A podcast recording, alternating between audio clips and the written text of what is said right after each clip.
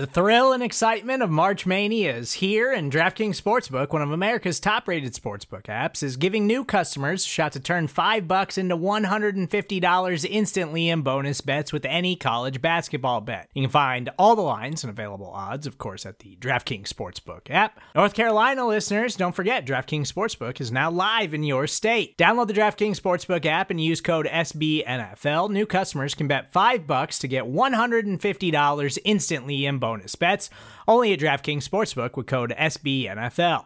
The crown is yours. Gambling problem? Call 1 800 Gambler or in West Virginia, visit www.1800Gambler.net. In New York, call 8778 HOPE NY or text HOPE NY. In Connecticut, help is available for problem gambling. Call 888 789 7777 or visit ccpg.org. Please play responsibly on behalf of Boot Hill Casino and Resort 21 Plus, age varies by jurisdiction, void in Ontario. Bonus bets expire 168 hours after issuance. See DKNG.com slash B ball for eligibility, deposit restrictions, terms, and responsible gaming resources. You're listening to The Chris and Joe Show on Big Blue View Radio, your go to source for New York Giants analysis. Pressure from Thomas off the edge. Eli Manning stays on his feet airs it out down the field. It is caught by Tyree. Welcome back to the Chris and Joe Show, presented to you by SB Nation and Big Blue View. I am Joe DeLeon, joined by Chris Pflum. We are your film breakdown team, your analysis team here for the New York Giants blog, a part of SB Nation. Today's episode, we are continuing our bi week discussion of first round NFL draft prospects that you need to be aware of. We're using this time to get prepared way ahead of time for the NFL draft, filling you in on key players that could fit with the Giants and help take this team to the next step of turning into a possible playoff contender. Now, as we did on the last show, on, on the offensive one that came out on Thursday, the last piece of this, we broke down offensive prospects based on tiers in specific needs for the Giants. The way that went went about was the first tier of 5 to around 10 if the Giants end up sitting around where they currently are in terms of uh, draft pick range, who are the big name players? Conversely, if they if they traded back or if they have a strong finish to the season and don't make the playoffs, if they're picking in 10 to 15, who are some other good, strong prospects there that maybe might slide a little bit or just fit really well in that range. And then lastly, if things go really well for the Giants and they make the playoffs somewhere around that 18 to 24 range, if things go super well, who are some names that you should also be aware of? Today's episode of defensive players, I would argue, is a lot more interesting because not only do the Giants just need a couple big playmakers to take this defense over the top? But also, a lot of the talent in this draft class at positions of need for the Giants are on the defensive side of the ball. So, Chris, I'm curious right now to hear your thoughts. What do you think are the key position groups that the Giants need to target? I think I think the two big ones are edge and cornerback. Now, edge for me means a guy who plays on the edges of the defensive front. So either a defensive end, outside linebacker. In Patrick Graham's scheme, they're kind of the same position. Ideally, you're looking for a player who can rush fr- with his hand in the dirt or from a two point stance as a stand up rusher. And if they can drop into coverage, that's a bonus. You know, that that's something you like to see just because it gives him gives the Giants defense that many more options to, to disguise coverages. Now, cornerback, obviously the Giants need somebody who can really solidify their secondary across from James Bradberry. Bradberry has been a great pickup for the Giants, but the other side has been leaky. And you know, we call the cornerback position a cornerstone position. It's a really high priority position, but you do need two of them. Otherwise, teams can always look to the other side. And then also, I'd, I'd like to find an off ball linebacker who can complement Blake Martinez and give the Giants the flexibility to be able to cover the middle of the field out of their base package, not have to go to a big nickel or you know a three safety set to cover the middle of the field, pick up running backs and tight ends over the middle. It would be really great for them if they could find an athletic linebacker who can play in space.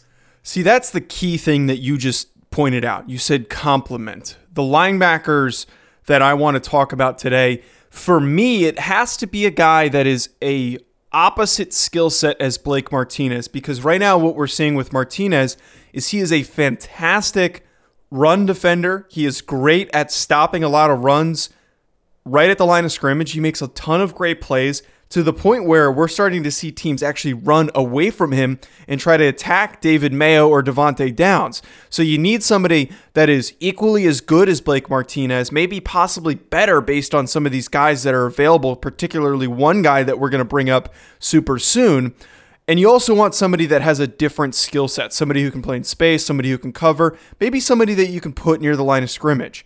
And again, we're gonna. You could probably guess who we're about to br- bring up, but I want somebody who is going to complement Blake Martinez. You brought up corner. We need a second outside corner to then complement James Bradberry. That's a little bit different. If you want a similar skill set to Bradberry, you can have that with your corners as long as you're not forcing a, a, tall, long player to play inside where they're not as comfortable. And then lastly, that out that outside linebacker passing, uh, pass rushing outside linebacker is very, very key. We're going to highlight a couple of these guys. The first one, getting into these early first rounders, Chris, there's only really two players that I consider as early first rounders for the Giants, just based on how draft stocks might change for some other players that we're going to bring up soon. Micah Parsons from Penn State and Gregory Rousseau from Miami. We highlighted both of them. Rousseau, an edge rusher, Parsons, an outside linebacker. And the reason why, Chris, I love Micah Parsons so much is that he fits, I think, perfectly with what Patrick Graham wants with a linebacker. We see that he likes to even sometimes rush with Blake Martinez. And Micah Parsons has an edge defender background as he was recruited to be a pass rusher and then eventually moved inside. So you don't have to figure out, oh, where do we want to put Micah Parsons? Do we want to put him an outside linebacker? Do we want to put him an inside? I think you just move him around and have fun with him. He's that type of a player that he can do a ton of different things. Yeah, he Micah Parsons really could be a Lavonte David or Devin White type linebacker where he has next level athleticism. He is an elite athlete and he can play in space. Uh, he's probably a better coverage player right now than Devin White is right now after a couple years in the NFL. But he also has that ability to play downhill. You can rush him through the A or B gaps. You could even line him up as like a nine technique defensive end rush linebacker, particularly if you choose to use like a five man defensive line and use his speed and power as a mismatch against an offensive tackle or a tight end and get that quick pressure the Giants just cannot generate right now. Parsons is interesting because he has really intriguing athleticism, but he also has the versatility to fill a whole bunch of potential roles in the Giants defense. Yeah, that again, that's a big reason why I like Parsons so much as a fit for what Patrick Graham loves to do defensively. The one thing that I point to is you see Graham love to line up six guys at the line of scrimmage and then drop half of the line on one side to create confusion. You need a linebacker who can blitz and can rush at a quality level. And I just think that based on his background as a player, you're getting exactly that with Micah Parsons. And then additionally with Greg Rousseau, I just want to bring up the, this thought here that I think Rousseau is very talented. He's a super strong, raw athlete that can turn into a dominant player. I'm just wondering right now, Chris, is he a scheme fit for this team? I almost wonder if he's better off as just a, a, a strict 4 3 defensive end because you could bulk him up to 300 pounds, which might really be pushing it. I just don't know if he could play outside linebacker with this with this Giants defense. You need somebody who is like Kyler Fackrell or Lorenzo Carter that can play in space. I think that Rousseau is a good a- athlete, and I've also seen him on tape try to cover running backs. I just don't think that's a, a proper usage of his skill set. He's better better off going after the quarterback and, and chasing down running backs on every play. Well, I, I, think if he is the highest rated defender on the Giants board when they are picking, they almost have to select him. I think Patrick Graham is a good enough defensive coordinator that he can adjust his scheme to incorporate Rousseau's skill set. yeah, I think Rousseau can rush from a two point stance. You know, you don't want him dropping in, into coverage. That doesn't mean he has to. You could use him like Chandler Jones is used in Arizona, or how Todd Bowles is using using Jason Pierre-Paul in Tampa Bay, where yes, he is an edge. He's an you know kind of a hybrid outside linebacker defensive end. He's going downhill 95% of the time. And if you could, if you can get Rousseau doing that and really develop his skills, the develop his toolbox as a pass rusher, I think he can have a home in this defense and be a guy you never really have to take off the field. We are going to discuss some of the other prospect tiers coming up very shortly. Support for this show comes from Sylvan Learning. As a parent, you want your child to have every opportunity, but giving them the tools they need to tackle every challenge, that takes a team. Now more than ever, educational support tailored exactly to what your child needs can make all the difference. That's why parents have trusted Sylvan Learning for 45 years as the ultimate teammate in their child's educational journey, instilling in them a love for learning and a passion for reaching the next level. And Sylvan's Insight Assessment can identify gaps in learning and areas that could be of concern for your child. It's a 360 degree view into your child's learning that you can't find anywhere else and helps ensure that your child didn't miss something in school that might put them at a disadvantage in the future. And right now, it's the best price of the year at $29. Go to sylvan29.com to learn more and get your child's assessment for only $29. That's S Y L V A N 29.com. So now transitioning Chris into the second pick tier where if maybe like I said if the Giants trade back because somebody wants a quarterback or if hypothetically they win 5 to 6 games which we talked about on the offensive show based on how many bad teams there are in this year's class 6 wins is it might be enough to push you outside of the top 10 so now this group gets really interesting and I think that this is the home run spot for where a lot of the corners are going to go I can see them starting to come off the board around pick eight, depending on how the Giants are selecting. But the remaining group of these talented corners are going to go somewhere in this range.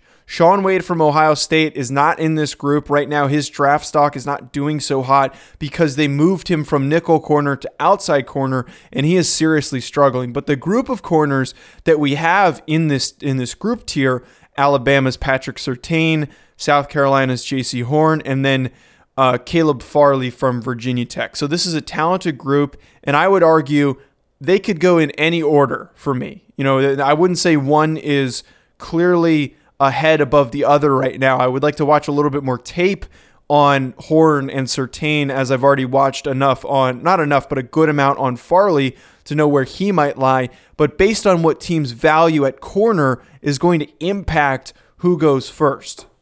Yeah, absolutely. You know, Surtain, not quite sure how he will fare as an athlete. He's got, from what I've seen, he's got really good feet, really good hips.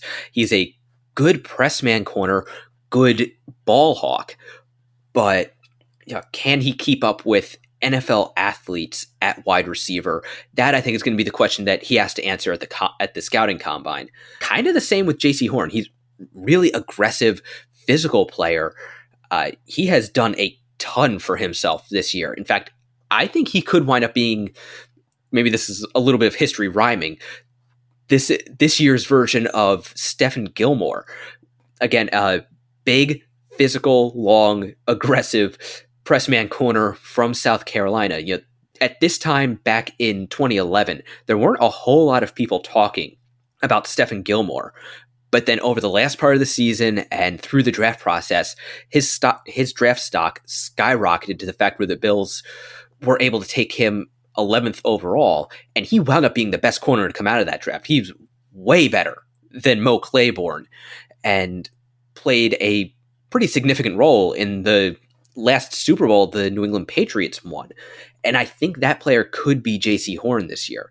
And then Caleb Farley, we did a scouting report show on him yeah, he's got some work to do, yeah, in the technique aspect of playing corner, but he has physical tools that coaches just drool over the thought of working with. You know, big, long, super athletic. That's right. But okay, yeah. And as a convert from the offensive side of the ball, he he's got a feel for playing the ball in the air, disrupting passes. He is going to be a very interesting prospect to watch over the draft process. And just taking a look at this, you know, this group, you brought up Jaycee Horn being a, a, good comp to Stephon Gilmore. And, and that's one that a lot of people are starting to use, not just because he's from South Carolina, but the style of play that he has. He's a taller corner, he's got long arms similar to the other guys here that we brought up. And he's fantastic in press situations, super aggressive. A little bit different than Gilmore in terms of demeanor because he's a guy that that really likes to talk smack. He's a guy that is very willing to to talk up his play. We've seen that on his social media. He's already opted out of the season very recently after Will Muschamp just got fired. He knows exactly he did a, what he needed to do to put him himself in this top 20 pick range. And frankly, Chris, I'm going to argue right now, and I'm going to come out and say that I think that if if the Giants are going to go corner and they're picking right around this spot, I want to see them go Jaycee Horn. I think that he would be a perfect player for this Giants defense. You're getting a, a guy that has a, a I'm the best type of an attitude. I think that it adds a level of grittiness to this defense. He would work really well opposite of James Bradberry. Just imagine the ability to shut down outside receivers not only with one guy, but with two guys. You would prevent a lot of offenses from moving the ball effectively if Horn can develop within into his second year to being a talented, top quality corner. And James Bradberry still playing at the same level he is in a couple years from now in the final year of his contract. I think that though both of those guys would work so well together. But Horn for me is the guy that I'm paying attention to the most. I think that the Giants might not be in that pick range to go get Micah Parsons just based on how things are currently looking and how well that they're playing right now. If they end up past pick 10, I want to see Jaycee Horn as that starting outside corner, second outside corner. Yeah, and right now, uh, Patrick Graham's coverage schemes are what are carrying this defense. Yeah, I know Leonard Williams is getting talked up a lot right now because, you know, he is really on he's having a career year production wise, but nothing about his play has really changed. He is still a guy who needs time to get to the quarterback. And if the Giants are set on extending him and giving him the paycheck he wants, they're going to have to make sure that offenses cannot crack their secondary because Williams is not a fast pass rusher. He is not Aaron Donald by any stretch of the imagination he needs four and a half, five seconds to get to the quarterback. So you need a you need coverage players who can keep the ball in quarterbacks' hands for that long. And then the last player that comes in this tier group is is Dylan Moses, who right now he's sliding a little bit. He's not really playing up to the level I think people expected when he decided to go back to Alabama. Moses, I, I, I we we included him in this tier group because he's a linebacker and the Giants need a linebacker. But I, am going to say this, Chris. I really don't think Moses is, is a good fit for this Giants defense because he's not a clone of Blake Martinez, but he's a similar style of player to Blake Martinez.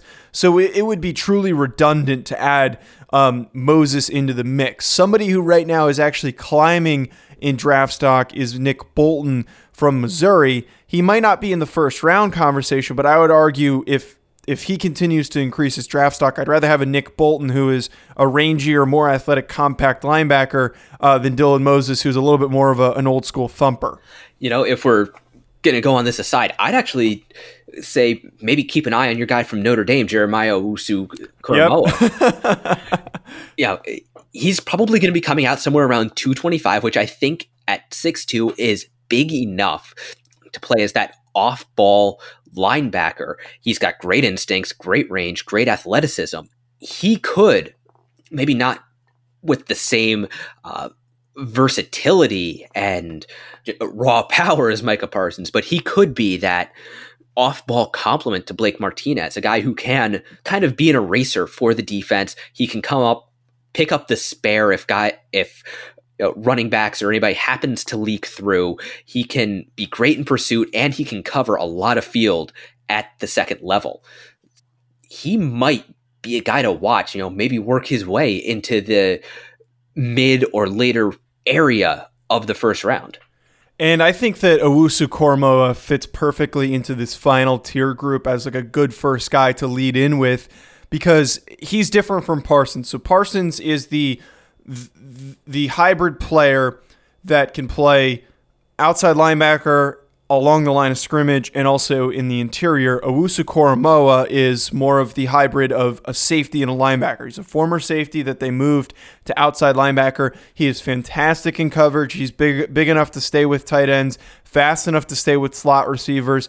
He is a fantastic athlete. So he also for me makes a lot of sense for this Giants defense going with Owusu Koramoah who is being a little bit compared to Shaq Thompson who uh, is with the Carolina Panthers, a safety that moved a little bit more to outside linebacker, is used in a, a diverse um, fashion. Also, kind of like Jeremy Chinn, a little bit smaller version of Jeremy Chinn, who is also being used as a safety and outside linebacker. But the other two guys that fit in this tier group that are the later pass rush guys for the first round are two Michigan players, Aidan Hutchinson and Kwity Paye. Both are a little bit different in terms of skill set, but Kwity Paye is really increasing his draft stock right now.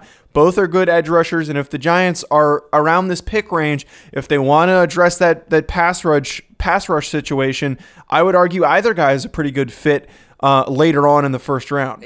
Yeah, I would definitely look at both of them, and I think which one you would target, or maybe rate a little bit higher because roster need always has to be factored into how you structure your board. I obviously player grade is that kind of supersedes everything. But if you have several similarly graded players, if one fits your team better than the other two, you know, then that's the guy you're going to go with.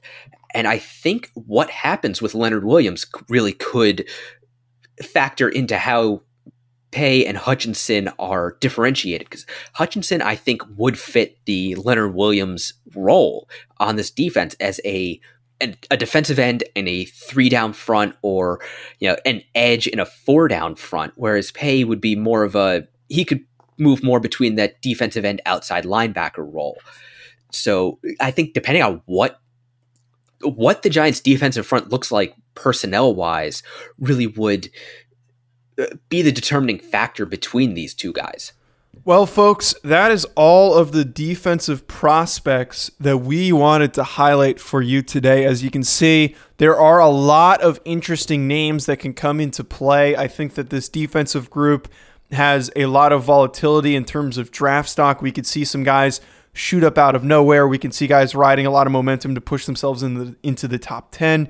But overall, this is a group that has talent at positions that the Giants currently need to address. So there's a lot of talent at edge, especially early on with Greg Rousseau. There's some serious talent at linebacker with some diverse skill sets. And then, especially, the corner class is very, very good. And you could even possibly see some of these high quality prospects falling to the early second round, where the Giants could then get a guy with first round potential to fill that corner position. So, a lot of directions that the Giants can go in. I'm hoping that these two episodes have served as a really good eye opener for NFL draft conversation as we're not too far off from having to talk about this in full depth. As soon as the season ends, that is going to be our um, our official focus for breaking things down and talking about what you know what what is the best fit for the Giants. What do they need to do to help make this roster go from being good in certain spots to being great and being able to compete for an NFC East title. As right now, there's a lot of teams in the NFC East that are shifting from going from being clear cut winners to now being outside of that range of needing to possibly rebuild soon.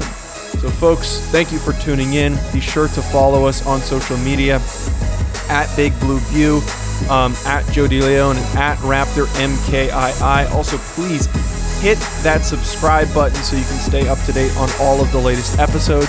Lastly, head to bigblueview.com for more Giants news and analysis. After today's episode, we are going to get right back to you on Thursday for the Giants' next game and a preview for their upcoming opponent.